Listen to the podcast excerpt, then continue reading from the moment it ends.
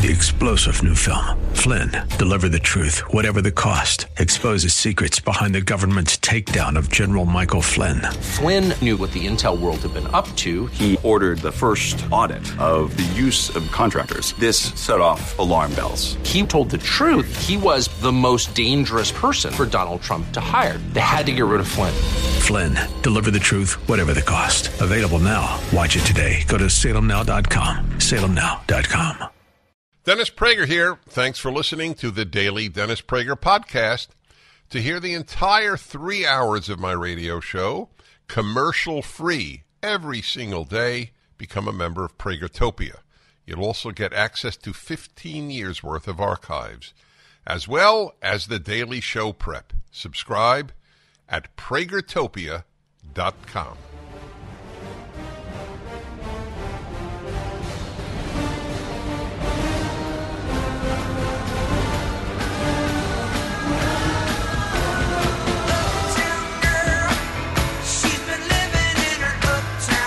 Good morning, everyone, and welcome to the Dennis Prager Show. It is Tuesday, August 22nd, 2023. My name is Julie Hartman, and I am your guest host for today because Dennis is traveling somewhere in the United States.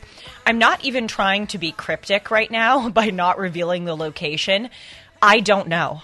This man travels so much and he hops from city to city that sometimes it is dizzying. I am hearing from Shanzi that he has a speech in Arizona. And then I believe he's going to Chicago. The man, as I often remark on this show, has more energy than a toddler who has been given a Red Bull. That's our host, Dennis. But as I said, I am the host today, and I'm very happy to be with you. I am the co host of the Dennis and Julie podcast. For those who are unaware, it is a once weekly show with Dennis Prager that airs every Monday at 1 p.m. Pacific, 4 o'clock Eastern on the Julie Hartman YouTube channel. You can also download it on Apple and Spotify. And in, in, addition to that, I am the host of my own three times weekly show called Timeless with Julie Hartman, where you can uh, you can also catch that on the Julie Hartman YouTube channel. I segment it into a news portion, which is called Julie Noted, and then I do a timeless portion where I talk about what I like to call timeless eternal subjects. One of the things that I lament about modern America is how political we've gotten. I think that it uh, makes us into um, diminished people intellectually, morally, and spiritually. So, my show, Timeless, endeavors to talk about non political, interesting subjects to get us back to what matters. Speaking of which, speaking of the over politicization, that's a hard one to get out, of the United States. There is an article this morning on the front page of the Wall Street Journal that I'd like to read portions of to you. It's called The Booming Business of American Anxiety.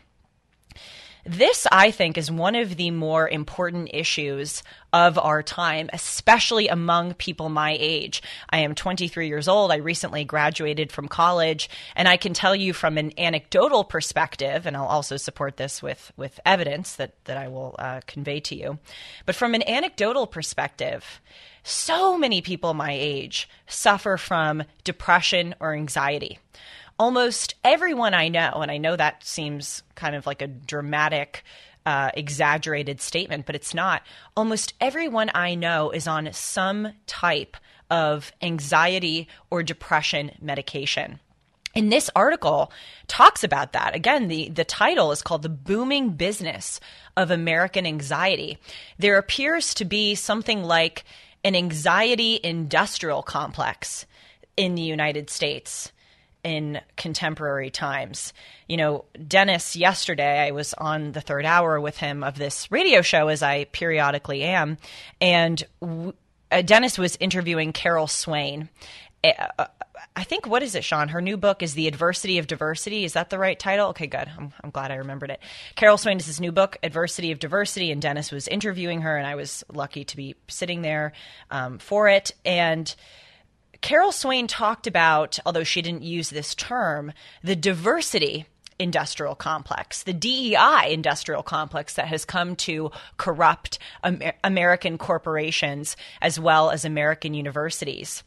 there are more administrators at Harvard and Princeton than there are students, which is amazing there are all of these DEI officers who make hundreds of thousands of dollars to basically contrive grievances about the supposedly rampant systemic racism that exists in the United States. So there's the diversity industrial complex, but similarly, there appears to be this anxiety industrial complex where people are hired at universities and also at corporations to help uh, support students or staff members. There are mental health professionals, directors of mental health at schools, and they also get a hefty salary. Uh, psychiatrists are making a ton of money by prescribing anti anxiety medications such as benzos, Lexapro, Klonopin, Xanax.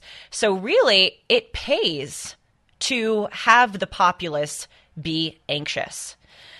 The reason why I transitioned into this segment by saying, speaking of the over politicization of society, is because I think a lot of the reason for this anxiety is the fact that we have gotten so political. I think that wokeism has a lot to do with people's um, issues and, and, the reasons why people struggle, and especially for young people, because wokeism is very disorienting. There is a war right now in the United States on merit. I'm going to talk about this in more detail later in the show. California public schools have released a new memo which seeks to uproot racism in mathematics of all subjects. And it prescribes teachers to teach DEI in the classroom, and it also recommends that algebra not be taught any sooner than ninth grade because the, the uh, thinking there is that uh, it is not equitable for students, for some students to advance at higher levels in math than other students. So if everyone starts in Algebra 1 in ninth grade, then it will be much easier to keep people on the same equitable pace instead of having some advance up to calculus. Anyway, the, the, the point is wokeism has come to infiltrate and corrupt nearly every American institution. And this is hugely disorienting for young people. Let's say you're 12 or 13 years old and you're going into your high school years, and your high school years are very important for getting into college. Getting into college is very important for the job market. Let's say you're a 12 or 13 year old right now in 2023, and you're seeing all of this woke stuff. You're seeing the war on merit what is the incentive for you to work hard? What is the incentive for you to be a competent, honest student and individual? If you just think that, you know, you will not get chosen for a certain class or a certain college because of your skin color or because you are a straight uh, individual as opposed to bisexual or gay, why would you even try? You can work so hard, get the best grades, be the have a have a sterling reputation, and you know that in modern America in 2023, it is very likely that you will not be rewarded for how competent you are for your merits. So it's it's very upsetting to people and I sort of get why young people throw in the towel and go why would I even try? Also this woke assault on education makes it such that education doesn't have any respect. If you go into your math class and your math teacher uh, is trying to accord with the new guidelines of California public schools, and your math teacher is teaching you about anti racism in mathematics, let us not forget that the Oregon Department of Education released a memo saying that finding one right answer in math is white supremacy. This is what students are learning. You're not going to have any respect for your teacher or for the subject of math. You're just going to goof off for the entire class because, again, you're not learning anything useful. Clearly, this is a joke. So, why would you even try? That is my hypothesis. I think this is causing so much of the anxiety that we see today. People need order, they need structure. They need to know that their efforts and their merits are going to be rewarded and not anymore sadly, in the United States.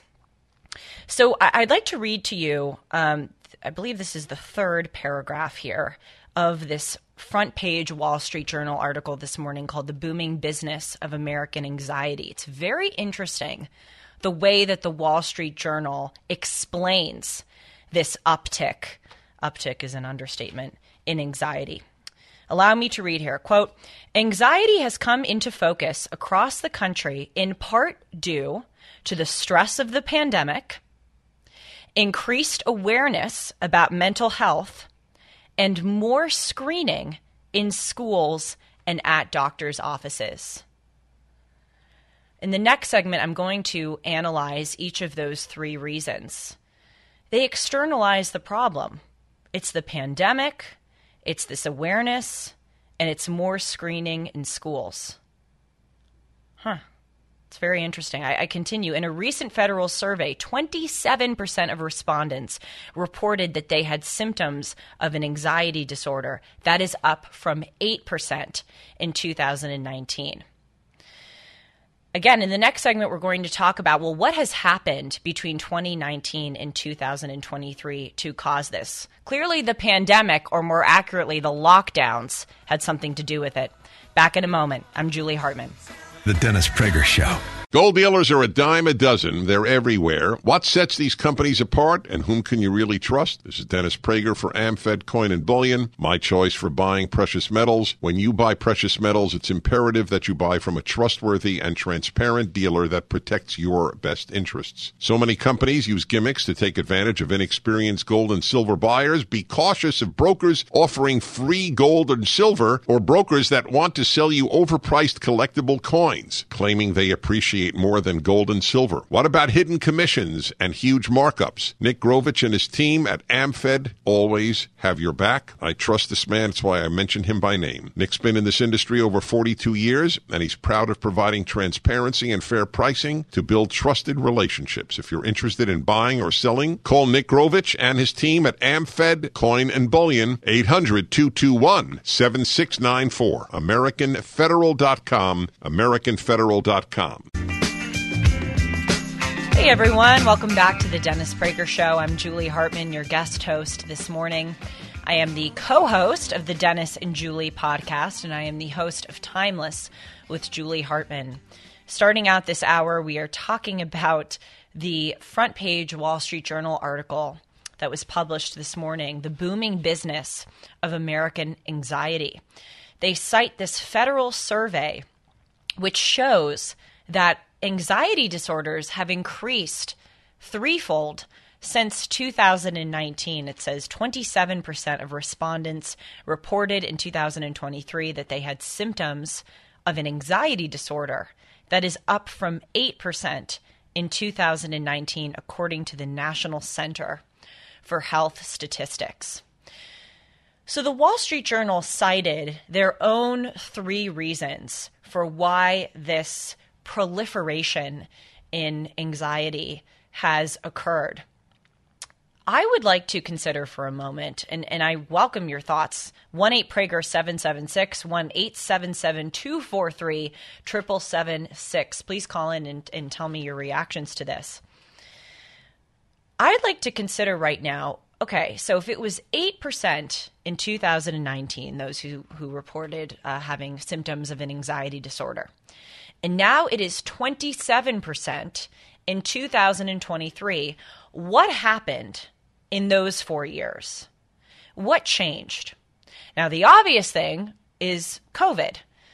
As I said, and I and I love uh, Dennis is is really spot on in clarifying this. He says when when one is talking about the havoc wreaked in 2020, 2021, 2022, don't say the pandemic say the lockdowns.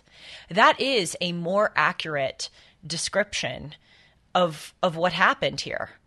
It wasn't so much COVID that caused anxiety or, or caused, you know, unemployment, a lot of the the unfortunate events that occurred. It was the response to COVID, the lockdowns, people having to to stay home. So it makes sense that anxiety disorders have proliferated because literally for months on end, and I was one of these people, we all were, but but I was I'm telling you as a young person, I was sent home from college in the middle of my sophomore year. And I lost the rest of that year and the entirety of my junior year of college. It's very difficult for young people to have those 18 months of their lives literally segregated, sequestered from other people and other social interaction. it, it is really, I mean, it is harrowing to imagine the impact that this had on, on young children who are at the developmental stages where they really, really especially need social inter- interaction to grow their brains. And they were just kept home from, from preschool and kindergarten. So that is, of course, one of the things that happened between 2019 and 2023. And the Wall Street Journal cites that. They don't say lockdowns, they say the pandemic. I'm reading here anxiety has come into focus across the country in part due to the stress of the pandemic. So, different names or different uh, labels that we attach, but but uh, it seems that we agree that that what happened in 2020 has caused a lot of this. But the Wall Street Journal does not cite another huge development that happened between 2019 and 2023 wokeism. Now, of course, some of you may be listening and thinking, Julie, wokeism predated 2019. Wokeism has been on the rise for at least 10 to 20 years. Some even argue, such as Paul Johnson in his book Modern Times, that, that the seeds of wokeism were planted as early as uh, at the turn of, of the, the um, 19th to the 20th century. So I totally understand that wokeism is, has predated this. But I think, and again, please do call in if you, if you, especially if you disagree with me. I'll take your call first. Wokeism really became mainstream and became a fixture, fixture, excuse me, of American institutions in 2020. It was during the Black Lives Matter, George Floyd riot summer that at least I saw a lot of these already existing lines of thought become, as I said, mainstream. I'll give you an example. I told you in the last segment that the Oregon Department of Education has released this memo saying that finding one right answer in math is white supremacy. That happened in 2021 because of this quote unquote racial reckoning that happened in the aftermath of George Floyd's death in 2020 yeah, things were woke before 2019, but they weren't so woke that the Oregon of Department of Education would even consider putting out a memo like that. Only something of that woke high degree came after 2020. I mean, there are a million examples. A, a particularly prescient one is this transgender issue. That has proliferated a lot since 2019. And that is causing, I think, no shortage of anxiety disorders among young people who are literally being instructed, being proselytized to think that they are not the gender that they were born into.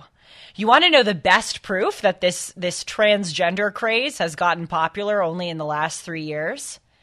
Dennis Prager's interview on Bill Maher. Dennis went on Bill Maher's show in 2019 and he said that men the, the idea that men menstruate is a lie concocted by the left. And he was laughed at. Let's listen to the clip. To to say America is anti-Semitic is right. a lie. To say it is racist is a lie. Okay, These are giant left-wing lies. we're talking about degrees. To say that men can menstruate is a lie, and that is now that is what is said. Yes. Wait, wait, wait, wait. Where did that? I, I never. You never heard it, right? Okay, check it out, folks. Check it out. Anyone who says a man cannot menstruate is considered transphobic. I, I, I, missed this whole story. You, you did. I did. I agree. Tell, tell me where, so where, where you getting this? Just Google it. Can men menstruate? Who, who is saying this? You're who talking about a very small no, oh, percentage. Oh, really? This is, I mean, this is truly amazing. I told Dennis the other day, out of all of the things he's ever said and done in his career, this may be the most useful to him to show that he is a prophet he is someone who really, before other people, sees reality and sees the truth and life for what it really is. He was laughed at for saying that it is now an opinion that men menstruate. That was just in 2019. That was about three and a half years ago. Bill Maher, to his credit, actually recently admitted that he was wrong to laugh at Dennis. That Dennis was actually right, that this was becoming more of an accepted line of thought. But it just shows you that in 2019, Bill Maher and people in that audience were laughing at the idea that men menstruate. In 2023, if you deny that men menstruate, you are called an, a bigot, unenlightened, radical, right wing Republican. This is very confusing for all of us, especially for young people. Back in a moment. Mike Lindell has a passion to help you get the best sleep of your life. He didn't stop at the pillow. Mike also created the Giza Dream bed sheets. These sheets look and feel great, which means an even better night's sleep, which is crucial for overall health. Mike found the world's best cotton called Giza. It's ultra soft and breathable, but extremely durable. Mike's latest deal is the sale of the year for a limited time. You'll receive 50% off the Giza Dream Sheets, marking prices down as low as $29.98 depending on the size. Go to mypillow.com, click on the radio podcasts square, and use the promo code Prager. There you'll find not only this amazing offer, but also deep discounts on all My Pillow products, including the My Pillow 2.0 mattress topper, My Pillow kitchen towel sets, and so much more. Call 800-761-6302 or go to mypillow.com and use the promo code Prager. Welcome back to the Dennis Prager Show. I'm Julie Hartman. I think it was last week or sometime this month, Dennis did an hour on this program about the high suicide rate in the United States. According to the New York Post, last year, nearly 50,000 Americans took their own lives, which is just staggering. And like anxiety disorders, it has only increased over the past few years and decades. And Dennis read the CDC's explanations for why the the suicide rate has increased. And here were the three that he read and and needless to say he did a brilliant analysis of it. He also made it the subject of one of his most recent columns, so I encourage you to check it out if you are interested. He analyzes these three reasons that the CDC cites for the the high suicide rate. The first one was higher rates of depression. Wow. what a revelation that one is. I mean, okay, higher rates of depression, of course, that leads to more suicides. That's just more kind of an explanation or um, different way of phrasing the phenomena than, than providing a reason. Higher rates of depression doesn't seem so so much like a reason. Okay, so that's the first one. Higher rates of depression. Very obvious. The second one is limited availability of mental health services. And then the third is the growing availability of guns. So again, Dennis analyzed all this, but the point that the point um, I'm trying to make here, the reason why I'm bringing this up, is because the Wall Street Journal, in citing why anxiety has proliferated in, in recent years, cites similar reasons. They talk about, as I said in the last segment, the stress of the pandemic.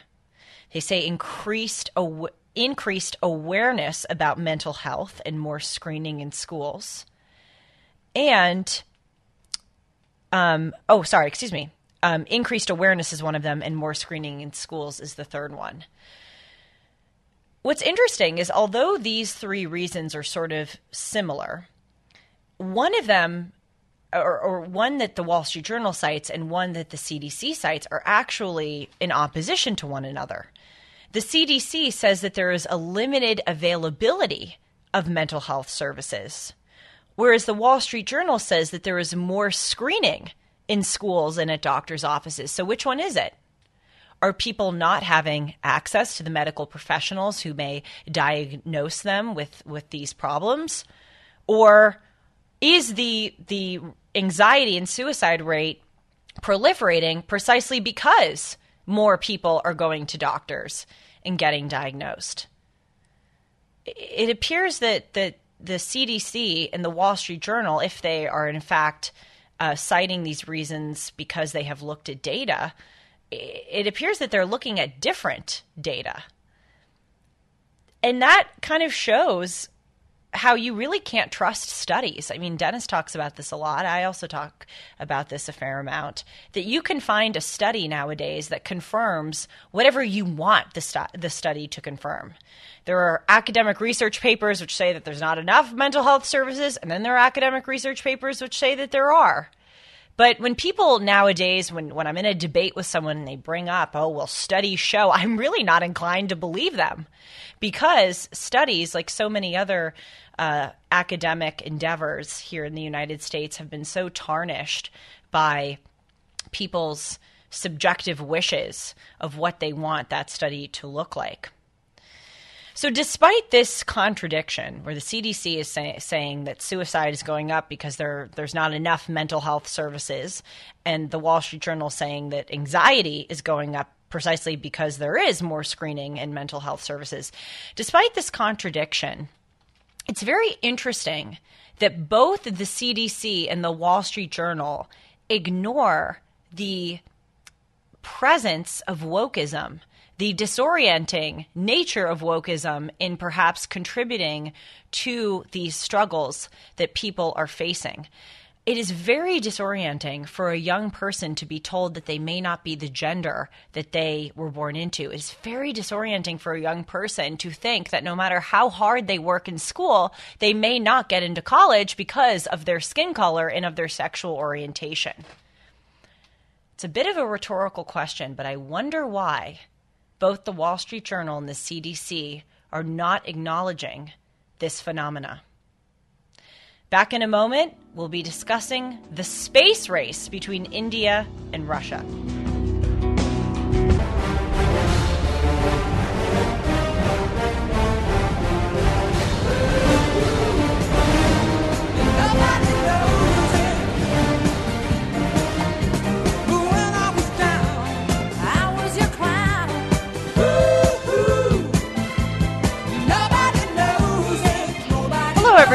Welcome to the Dennis Prager Show. I'm Julie Hartman, your guest host for today. I am the co host of the Dennis and Julie podcast, which airs every Monday at 1 p.m. Pacific, 4 p.m. Eastern on the Julie Hartman YouTube channel. You can also download that on Apple and Spotify. I am, in addition to that, the host of my own show, Timeless with Julie Hartman, which is three times weekly. You can also see that on the Julie Hartman YouTube channel.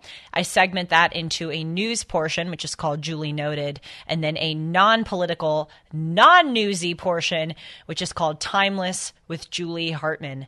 Those of you who listened to the last hour of the show know that I lament how overly political American society has gotten.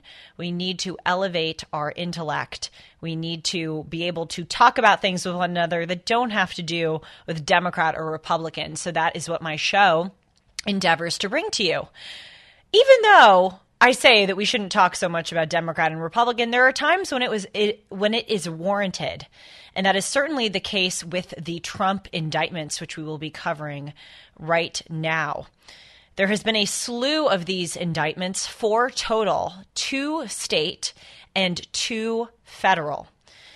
Donald Trump has been charged with these crimes over the past few months, and it is surely going to impact his candidacy for uh, the the presidency, his his second term that he is seeking, and also it is going to um, really impact people's, of course, perception of whether or not he is a viable candidate for 2024.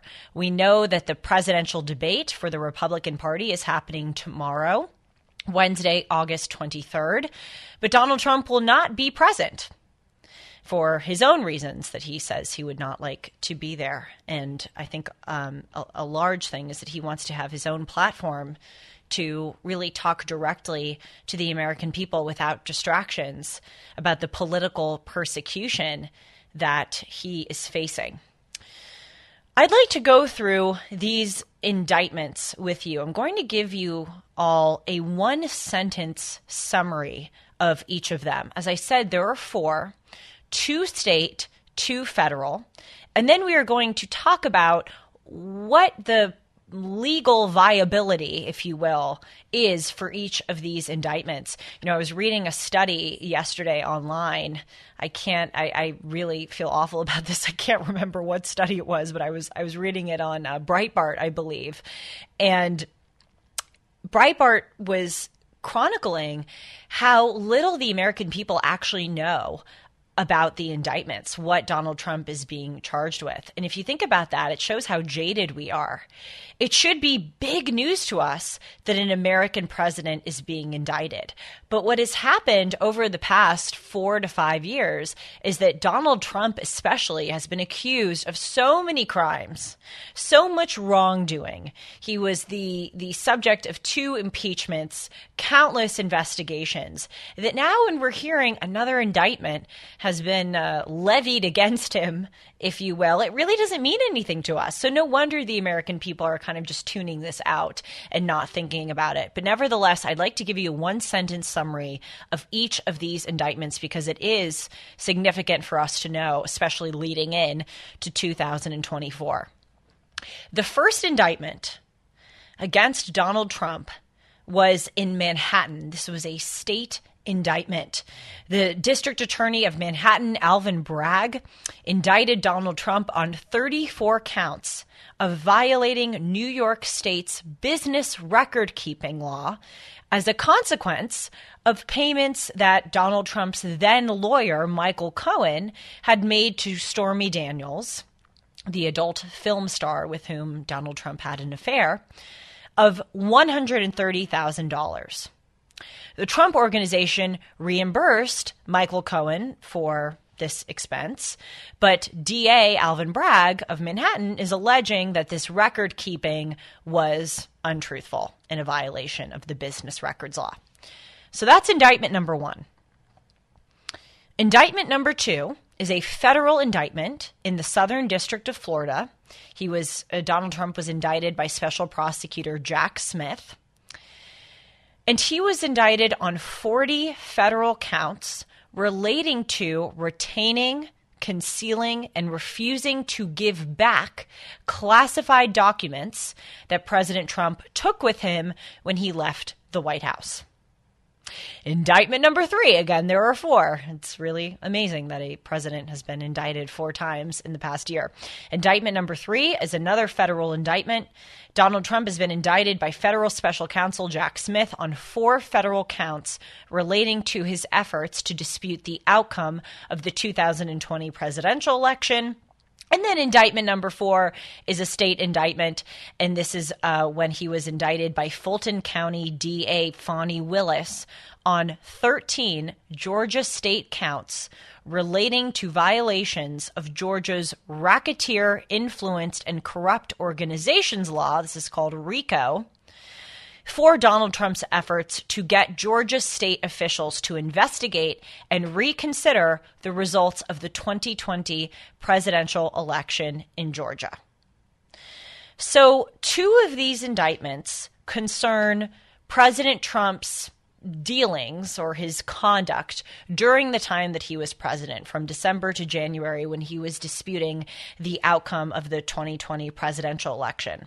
One of the indictments concerns behavior that Donald Trump allegedly engaged in before he was president. That's the uh, record keeping, the business record keeping law in the state of New York that he allegedly violated. And then one of the indictments concerns his conduct after he left office. That is his hoarding of classified documents and apparently destroying evidence that he was possessing and moving around those classified documents. Out of the, all four of these indictments, it appears that the classified documents one has the most legal uh, jeopardy for Donald Trump. And this is because of a criminal provision that's called mens rea. Mens rea means guilty mind. When you are being charged with a criminal act, as Donald Trump is being charged in, in all four of these indictments, these are these are criminal indictments. What the prosecution has to prove is that the defendant, in this case Donald Trump, had a guilty mind, a mens rea, that he knew that he was committing a crime and nevertheless committed it this provision is put in because there are people almost every day who commit crimes and they don't even know or realize that they are committing one. For instance, let's say you're at an airport and your flight is delayed three hours and you decide to go get a drink at the Delta Lounge and you go to pick up your briefcase and you accidentally pick up the briefcase of someone next to you. You take it on the plane, you're halfway to Dallas, and you realize, oh gosh, that was not my briefcase. Does that mean that you committed a crime? That you stole? No. According to this criminal provision of mens rea, you did not have a guilty mind. You really thought that you were carrying your bag if you if you are you know picking up a child from school and you're playing the radio and you're a little distracted and some kid gets in the back seat of your car and you're you're driving home and then halfway to home you realize that's not the kid in the back seat of your car you wouldn't be charged with kidnapping because you really thought that it was your kid that got into the back seat of the car. So here in each of these four indictments the prosecution has to prove that Donald Trump knew that he was committing a crime and nevertheless did so. Now, this presents some challenges because certainly with regard to the indictments um, that that deal with his conduct in December and January of 2020 and 2021 respectively, Donald Trump really did believe that the election was stolen and that he needed, needed to intervene because this illicit activity was happening. So Donald Trump didn't think, at least according to Donald Trump, that he was committing a crime. Now, when it comes to the indictment about his classified documents, there is evidence that Donald Trump did know that he was committing a crime because he tried to destroy surveillance video of him moving around the classified documents. In the next segment, I am honored to interview Professor Alan Dershowitz, who is a professor of law emeritus at Harvard Law School, to talk about these various indictments. His most recent book is Get Trump The Threat to Civil Liberties, Due Process, and Our Constitutional Rule of Law. Back in a moment. I'm Julie Hartman. The Dennis Prager Show. Welcome back to the Dennis Prager Show. I'm Julie Hartman. We are talking about the slew of Trump indictments, and I am pleased to welcome Professor Alan Dershowitz to the program. He is a Felix Frankfurter Professor of Law Emeritus at Harvard Law School who has had a 60 year career in constitutional law and criminal defense Many of you listeners may know him best uh, from the impassioned argument that he made on the floor of the U.S. Senate during Donald Trump's first impeachment trial, urging the Senate not to convict President Trump. And Professor Dershowitz's latest book is Get Trump The Threat to Civil Liberties, Due Process, and Our Constitutional Rule of Law. Professor Dershowitz, welcome, and thank you so much for being here. Well, thank you, and thank you for promoting my book. I appreciate it. In my book, I go through all of the indictments against him. I predicted all of them, just as I predicted that uh, the judge would reject the Hunter Biden plea bargain. So, if you want a really neutral analysis of these four cases, Get Trump is probably the place to get it. You're not going to get it on CNN. You're not going to get it on MSNBC. They're going to just give you uh, their their bias reporting uh, on these cases. But I'll give you the straight poop right here. Well, that's for sure. You are certainly not going to get an objective analysis from the uh, the news outlets that you mentioned. So, Professor Dershowitz, in, in the previous segment, I gave a one sentence synopsis for each of the four indictments that Donald Trump is facing. Two of them are state, two of them are federal. They pertain, as you know, to um, mishandling of business record keeping, uh, his his possession of classified documents, and then his conduct with regard to disputing the outcome of the presidential election. Right. In your opinion, of these four, where does the greatest legal jeopardy for Donald Trump lie? Well, the depends what you mean by legal jeopardy. In the case in New York, there's no case at all. It's outrageous. They just, um, for the first time in American history, they indicted somebody for not making public the contents of a hush money payment. Um, since Alexander Hamilton paid hush money back in the 1790s, nobody has ever said it's a crime not to disclose it on a corporate form that you pay to keep people quiet. It's it's an absurd, absurd case, but it's in Manhattan, so he may get convicted in Manhattan. It's in front of a judge who doesn't want to be looked at by his fellow neighbors in Manhattan. Oh, that's the judge that freed Donald Trump. Oh my God, we'll never talk to him. We'll never have any contact with him. That's what America has turned into. So he has jeopardy in New York. No legal jeopardy, but factual jeopardy in New York. On Florida, he has the most factual and legal jeopardy because there they have not a smoking gun, but a smoking cigarette butt. And that is his waving material in front of a reporter and a publisher saying, I could have declassified this, but I didn't. It's still secret. That seems like almost an admission of a crime, but the crime is not a serious one. It's a crime that's committed by virtually every former office holder they all take stuff with them. Sometimes they show it off, sometimes they don't. Even if he's convicted, people don't get jail time for that kind of thing. So it's a smoking cigarette butt, but it's not serious. The cases that are most serious are the ones that involve January 6th, but they're the weakest uh, cases, the most vulnerable cases. The DC case, where you have a bunch of lawyers now, even Republican Federalist lawyers who filed an amicus brief saying bring this case to trial on January 2nd. There's never been a case in the history of the United States as complicated and difficult as this one is that has been brought to trial in four months and three weeks after the indictment. And that's what these uh, lawyers and judges, all of whom are result oriented, all they want is to get Trump.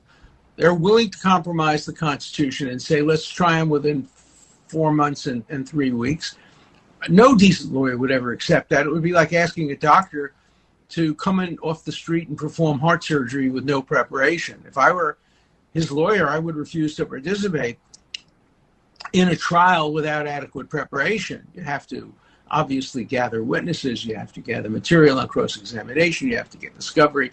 It's inconceivable that a fair trial can be given in, in four weeks and three months.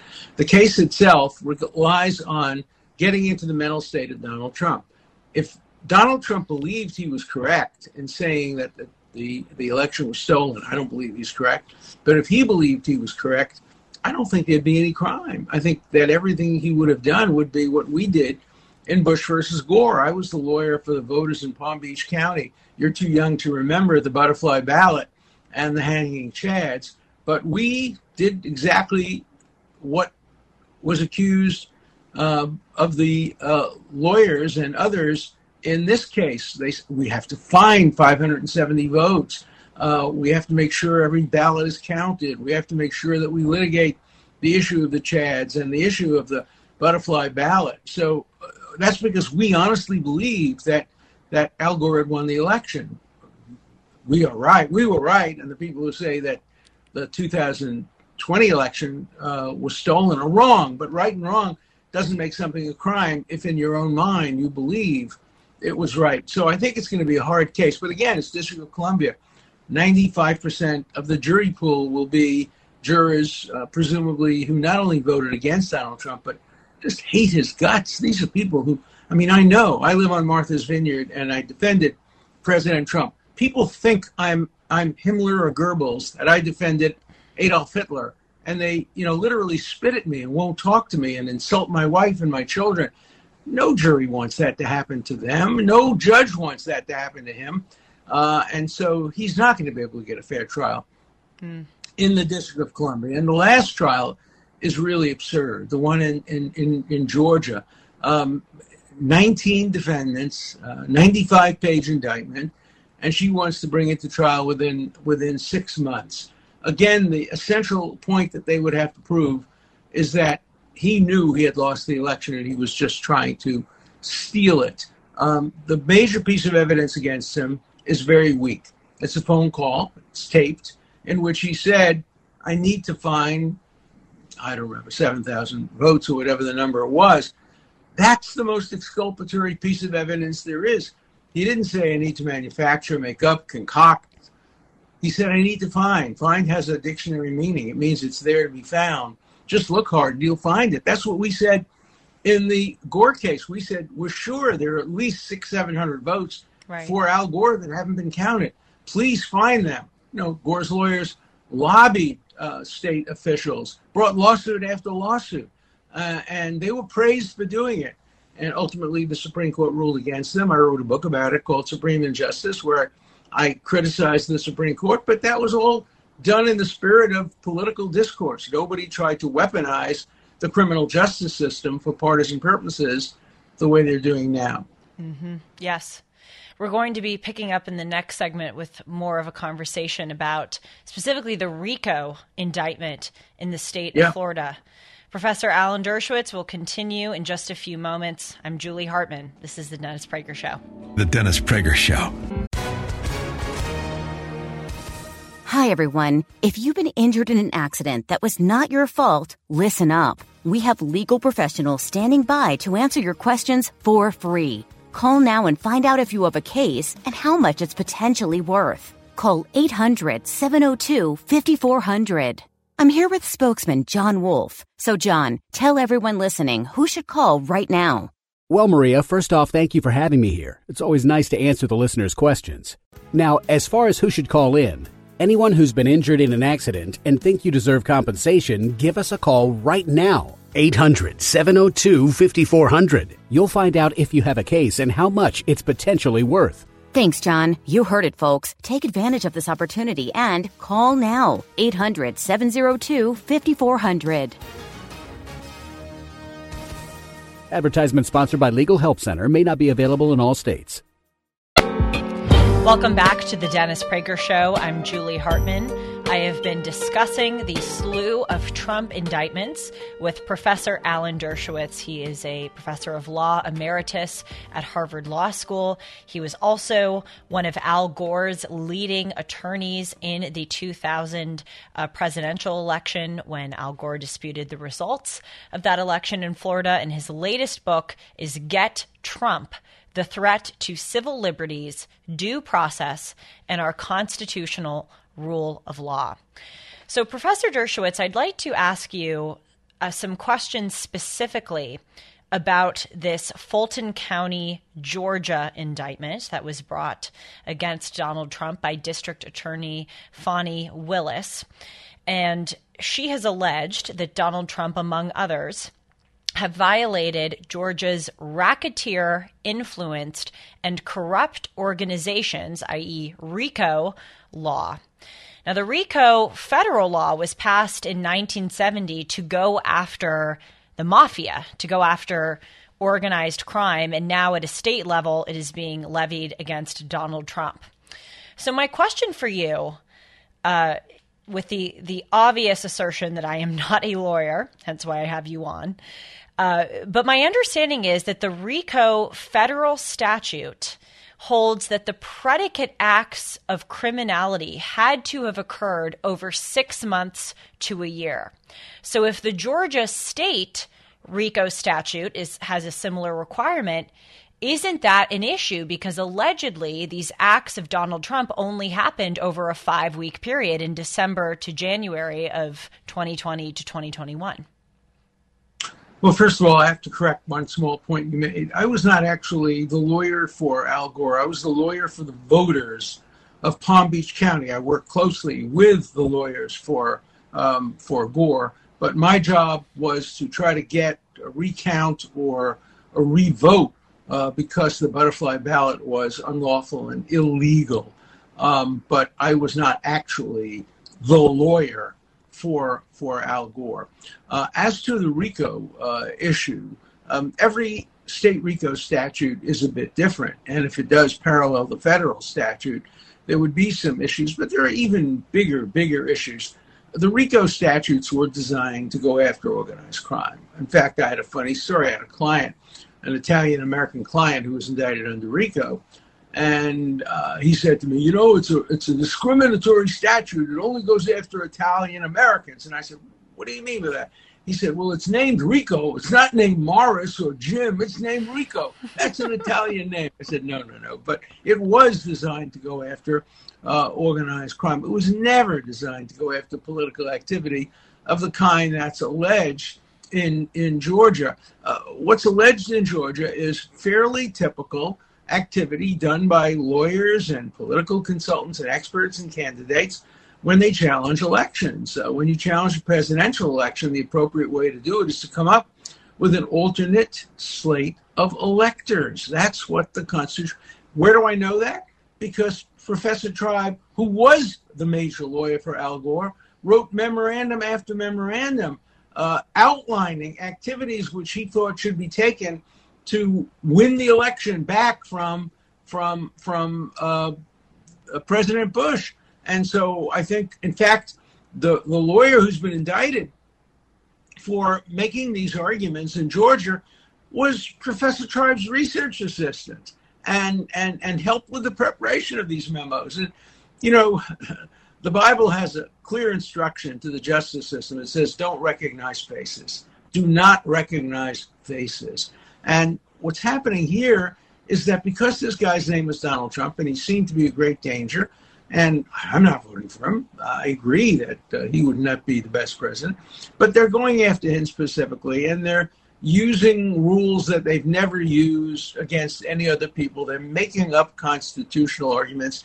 I hope we'll have enough time in this interview to also get to what I think is the most serious challenge to Donald Trump running for president, which is not the criminal cases, but this effort to misuse the 14th Amendment to say he's disqualified because he probably fought in the Civil War. No, they're not actually saying that he fought in the Civil War, but they're applying the Civil War Amendment, which was designed to prevent people who fought in the Civil War. They're applying it 150 years uh, later to um, somebody who hmm. protested mm. an election and did things that I think were wrong, but not not necessarily criminal. Right. We'll continue in the next segment with Professor Alan Dershowitz. I'm Julie Hartman. Fly, Welcome back to the Dennis Prager Show. I'm Julie Hartman. Professor Dershowitz in the last segment was talking about the 14th Amendment challenge to Donald Trump, and we will certainly get to that. But first, quickly, Professor Dershowitz, I'd like to ask you about perhaps a more immediate challenge to Donald Trump. With these four indictments, if these charges are pending but not yet proven, is it possible for states to keep Donald Trump off of the ballot in the 2024 presidential election? I don't believe so. Uh, look, any Secretary of State who's a political hack uh, can do anything they want. Um, uh, as we get to the 14th Amendment, you'll see that Professor Tribe and Judge Luttig say that the disqualification of Trump is self enforcing that anybody can do it. Any operatic, any low level uh, state official can keep him off the ballot. Uh, I don't believe that's the case. Uh, and if they could, uh, people on the other side, say the Secretary of State of Texas, could keep uh, uh, Joe Biden off the ballot. Um, saying he's guilty of opening the gates to immigration, or he's guilty of having engaged in extortion in Ukraine. It would be wrong. But that doesn't mean they can't do it. You don't want elections to be interfered with by secretaries of state or by state governors. You know, we are the only democratic country in the world that doesn't have something like an election commission. You know, in England and Israel and most other countries, there is a nonpartisan group of very distinguished people who serve as election commissioners. If you have a complaint, if you want to take somebody off the ballot, if you want to put somebody on the ballot, for example, we're going to soon be having the Republican debate, and there are some people who want to be on the stage, et cetera, et cetera. You bring the matter to an election commission, and they render a decision usually within 24 hours, because often this is a real time issue. When I did the butterfly ballot litigation during the Al Gore case in 2000, we needed to get relief immediately because the butterfly ballot was causing Jewish voters in Palm Beach who thought they were voting for Joe Lieberman to be voting for their arch enemy uh, uh, and, and, and, and, and a man who was accused of anti Semitism. And so there was confusion, and it couldn't be cleared up quickly by the courts, but if we had an election commission, perhaps we could do it. What does the 14th Amendment say, and why do you argue that it may be used against Donald Trump?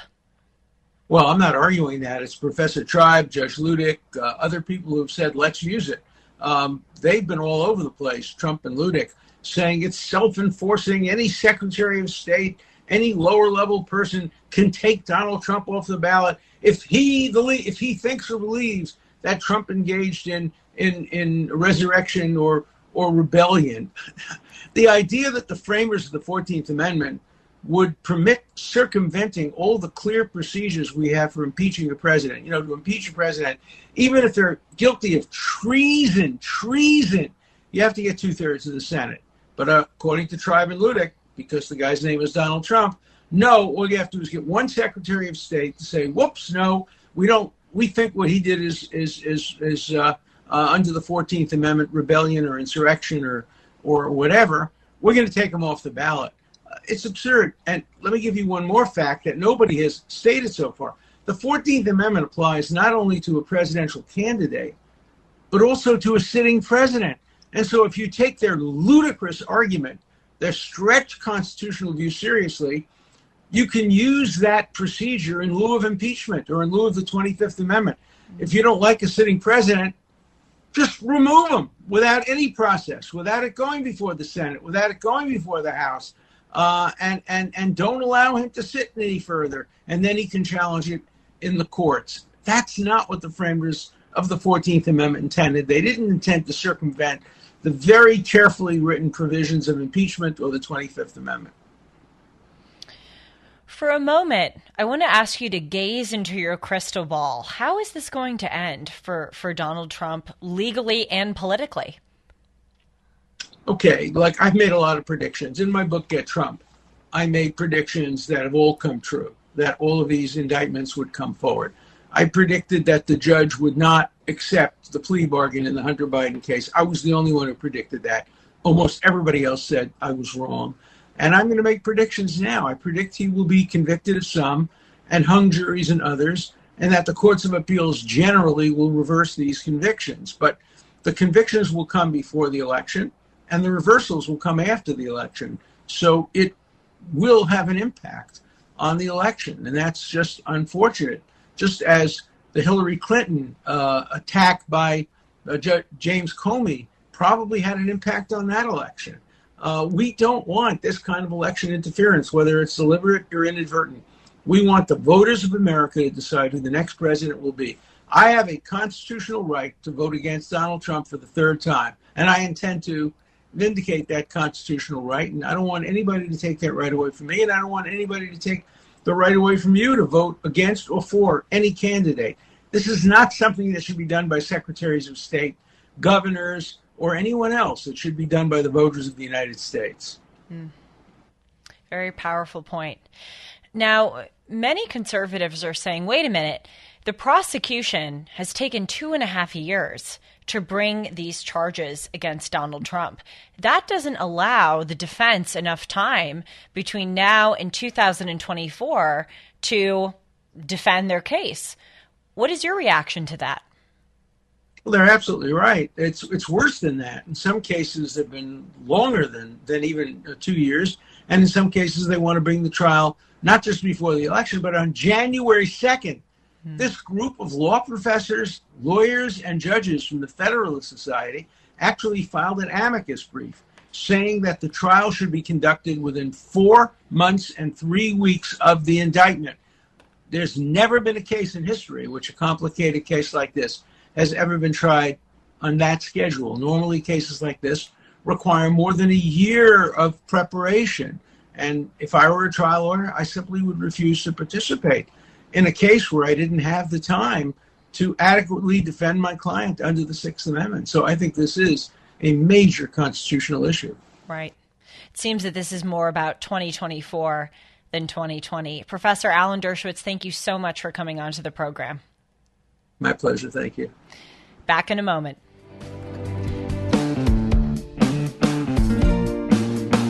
Let's go to line two, Jack from Los Angeles. Hi, Jack. Thanks for calling in. Oh, Oh, hi. Yeah, world history teaches us that whenever the government's approval rating goes below what percentage, there's always a revolution. I'm not sure. I, I don't believe Uh, I I- said that in this segment. No, Perhaps I think, I think my postgraduate 40? history class it says about 18%. Wow. Okay. Okay, there you go. What more do you need to know? So your argument is that President Biden's approval rating is before 18%. I'm assuming this is your argument. Correct me if I'm wrong. I'm not saying that. I'm just saying it's good to know what uh, what world history teaches in that regard, don't you think? Well, respectfully, my teaching of world history, at least in high school, was very warped. It was very I'm talking about postgraduate history classes. Well, again, respectfully, I'm not really so faithful in American education these days, whether it's high school, college, or postgraduate. The Department of Education here in California has set new guidelines for both California high school, high schools, and California community college colleges, which uh, seek to uproot racism in DEI in mathematics. So I, I hear the argument that you're trying to make, but frankly, it's not. Uh, particularly encouraging to me to hear what the s- asserted percentage is by these uh, experts or intellectuals, because clearly, and you may disagree with me, they're wrong on so much. What's your response? Uh, I was talking about the 1970s when, when you had better education, not today. Hmm. So the 18% is from the 1970s, you'll say? Yeah. Well, I mean, I, even more than a poor approval rating, I just think that revolutions or unrest happens, unrest, excuse me, happens when, you know, people don't have faith in their government institutions and in their laws. Back in the third hour, we will be talking about the Maui wildfires and the lack of response from the government. I'm Julie Hartman. This is the Dennis Prager Show.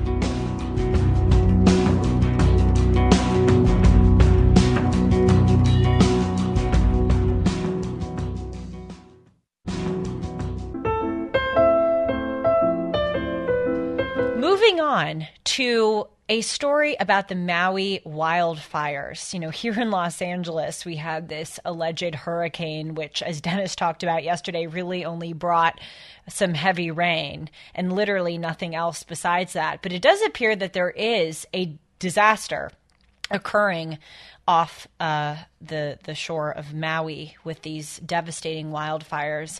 I am pleased to welcome Nick Sortor to the program. I could read you Nick's uh, extensive uh, background in journalism, but instead, I'm just going to give you the one sentence bio that he gives of himself on his Twitter, excuse me, X account. He says, "I cover the stories that mainstream media won't." Hi, Nick. Thanks for coming on. Thank you for having me, Julie. So, please give us a synopsis or an illustration of what has been going on in Maui since about two, three weeks ago. Uh, I don't even know where to start at this point because uh, it seems like everything here is changing day by day by day, and honestly, people are just getting gr- in- increasingly frustrated. Uh, obviously, we had the fire that started two weeks ago, and uh, you know, you had a little bit of, of mainstream media coverage in the beginning, and and then it started it started going downhill. The mainstream media just kind of you know left the island and uh, started to uh, leave the people to their own, uh, you know, in, in their suffering here. And uh, luckily, recently, you know, we started more independent journalists started coming to the ground, and and, uh, and hosts such as yourself started bringing more light to the story again because they've been promised all this all this stuff from the federal government and the state government, and they they aren't getting it. You know, FEMA has been making uh, empty promises that they know that they have no intention of keeping. Uh, the tourism industry here is what props up this island, and everybody's been told to go home and and uh, and that Maui is closed. Now that is just that is a ridiculous thing to say because now just you're having economic issues here too. You're having a lot of people that are losing jobs, people that weren't necessarily directed by the fire, but now have nowhere to work and they're not getting any sort of disaster relief from FEMA. Um, the people here being lied to. They don't even know how the fire started. They don't know officially. They've heard so many different things. We don't know why they didn't sound emergency sirens. We don't know why people were blocked and funneled right in front of the fire, Mm-hmm. and which resulted in the the deaths of so many extra people. And you know, so we're just here. We're trying to get answers, but it's really tough when the government keeps lying to you and and simply is they're in hiding. It's very hard to get a hold of the mayor, the governor, or even the police chief around here. Yes, I'm I'm reading here that the head of Maui's emergency management agency, you said there's FEMA, but there's also state emergency relief programs in, in Hawaii. It's called HEMA. The head of Maui's emergency management agency resigned because he defended the silence of the island's siren system during these wildfires. So, between this emergency management head, the guy who's in charge of sounding the sirens and didn't, the mayor of Lahaina, and the governor of Hawaii, there seems to be this this cast of characters who have been largely incompetent in responding to this disaster. We're going to continue in the next segment with Nick Sortor. We're talking, of course, about the Maui wildfires. And in the next segment, I, I want to uncover what caused this. People are saying climate change, others are saying electrical wires. We're going to get down to the answer with Nick Sortor. Back in a moment. I'm Julie Hartman. You realize. Welcome back to the Dennis Prager Show. I am joined by Nick Sortor, and we are talking about the Maui wildfires.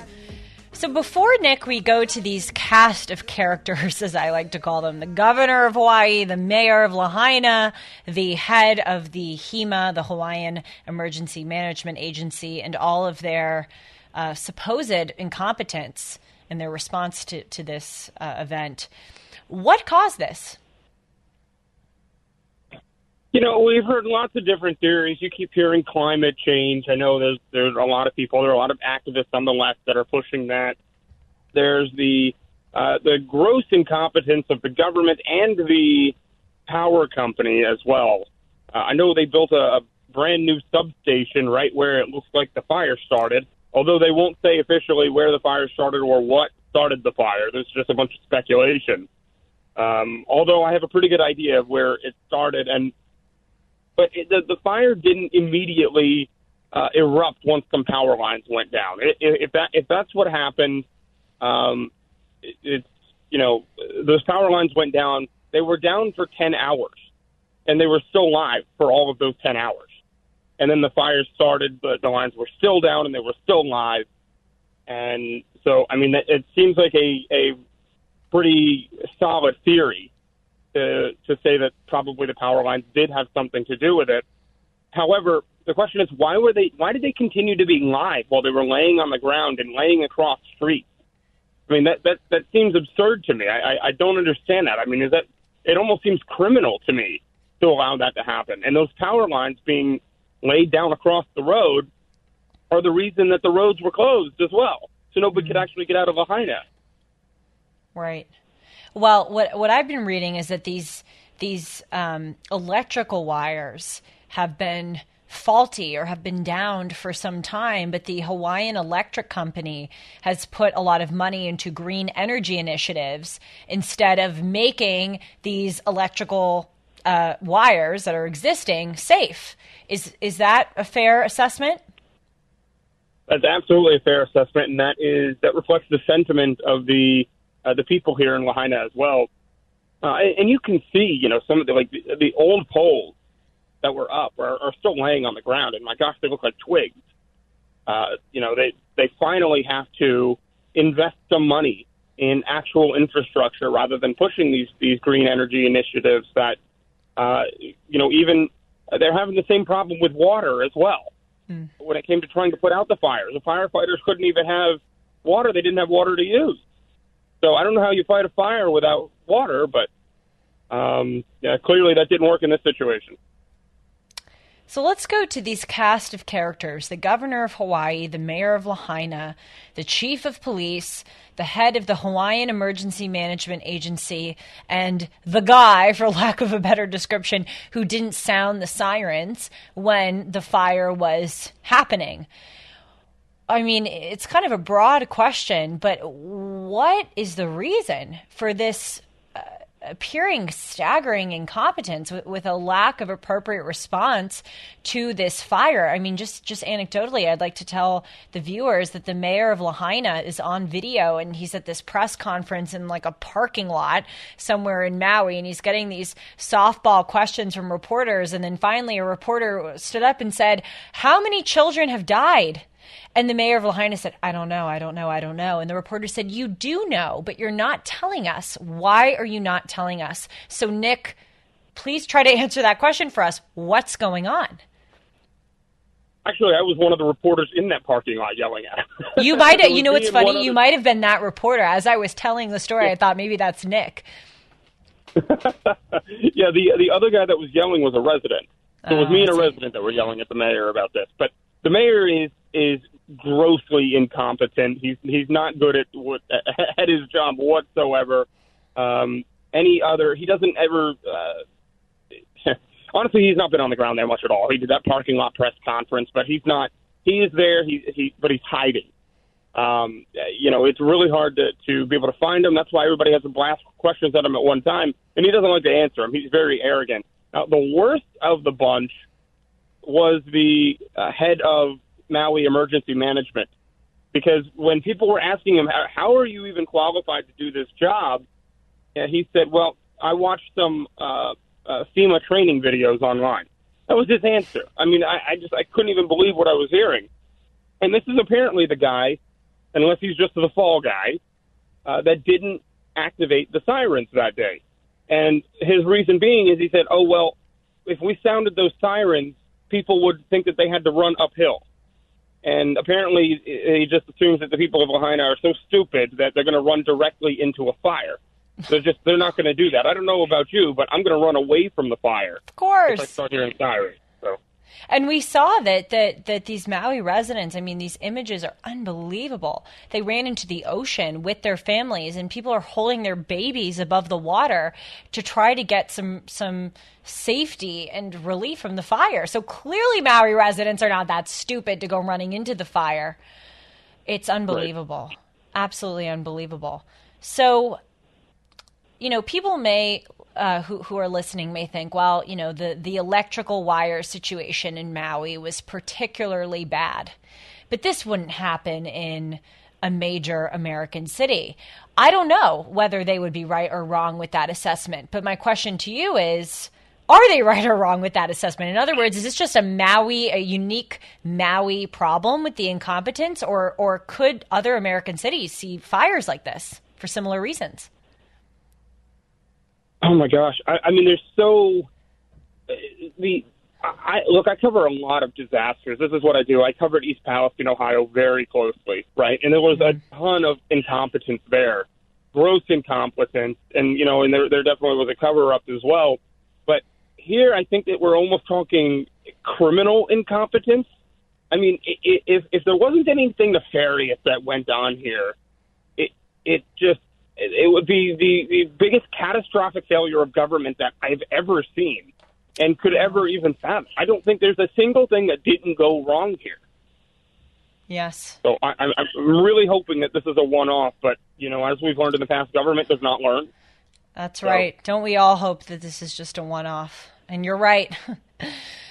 Government does not seem to learn. We saw that here with uh, the supposed hurricane. They're shutting down schools that on Monday because of the hurricane. They didn't learn from all the destruction of the lockdowns, all of the hysteria. Nick Sortor, thank you so much for coming on. I'll be back in a moment. We have a lot of calls on the subject of the Maui fires. Let's quickly go to Donald in Honolulu. Hi, Donald. Hey, good morning, Julie. This is Donald. I enjoy your show. Thank you. I just wanted to share the on the ground. Okay, our government is Democrat, blue, take care of politics. That's why we weren't ready. Secondly, the water that they're claiming the Hawaiians didn't want to give up they have other private reservoirs in that valley. But because that takes care of the elites and the hotels, They don't want to touch that water. And what they're talking about is when the helicopters come, they pick up water out of the reservoir and puts it on the fire. They didn't even have helicopters up because it was too windy. And uh, mm. I'm I'm a native Hawaiian descent, but I'm a pure American. And what is going on is politics, not the people. That's why it went the way it did. Thank you so much for your call. You're you're right. I mean, even with this siren issue, you know, Nick in the previous segment was saying that the person in charge of issuing sirens to, to warn Maui residents of their impending danger decided not to do so. And the reason is that usually and historically, those sirens have been used to alert Maui residents to a tsunami. But Nick's entire point was okay, even if the sirens have been used in the past to alert people to a tsunami, Maui residents aren't that stupid. They're going to see the smoke. They're going to, you know, see the ash. They're going to know that it's a fire. And so when the sirens are going, it's pretty likely that they're not going to think that it's a tsunami. They're going to look out their window and be intelligent enough to realize that it's a fire coming down the mountain and they better flee. So all of this incompetence and bizarre, like, over sense of safety, but to the point of it actually being unsafe. Like we can't issue these sirens because people are going to think it's a tsunami, but that actually backfires and prevents people from fleeing to safety. All of this indicates, as you say, Donald, a staggering level of incompetence. If you look at the past three hours of this show, in the first hour, I talked about this anxiety proliferation. And the second hour, I talked about Donald Trump's indictments. And in the third hour, I talked about the Maui wildfires. All three of these, to an extent, are contrived. They could be avoided. There's no reason for young people to have such such anxiety, but they're being pushed that way because of wokeism. Donald Trump indictments, some of them may be legit, but a lot of them are political persecution. The Maui wildfires, it's because people didn't handle the downed electrical lines because they were too consumed with green energy. Energy. A lot of the issues of the United States are concocted and made up and can be avoided. Thank you all so much for joining me. See you soon.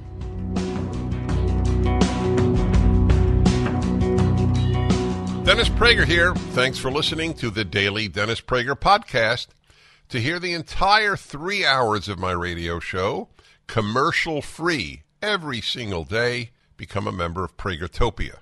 You'll also get access to 15 years worth of archives, as well as the daily show prep. Subscribe at pragertopia.com. Three star general Michael J. Flynn, head of the Pentagon Intelligence Agency, knew all the government's dirty secrets. He was one of the most respected generals in the military. Flynn knew what the intel world had been up to, he understood its funding. He ordered the first audit of the use of contractors. This set off alarm bells. The explosive new documentary, Flynn, Deliver the Truth, Whatever the Cost, uncovers the facts behind this scandal. Flynn told the truth. He was the most dangerous person for Donald Trump to hire. I find out the worst enemy that I'm going to face in my life is right here in America. They took my assessment and they wanted me to change it. And I was like, I'm not changing it. They had to get rid of Flynn with in depth interviews, archival footage, and never before seen personal records of the man behind the headlines. I just felt like I was drowning. Flynn, deliver the truth, whatever the cost. Available now. Watch it today. Go to salemnow.com. Salemnow.com.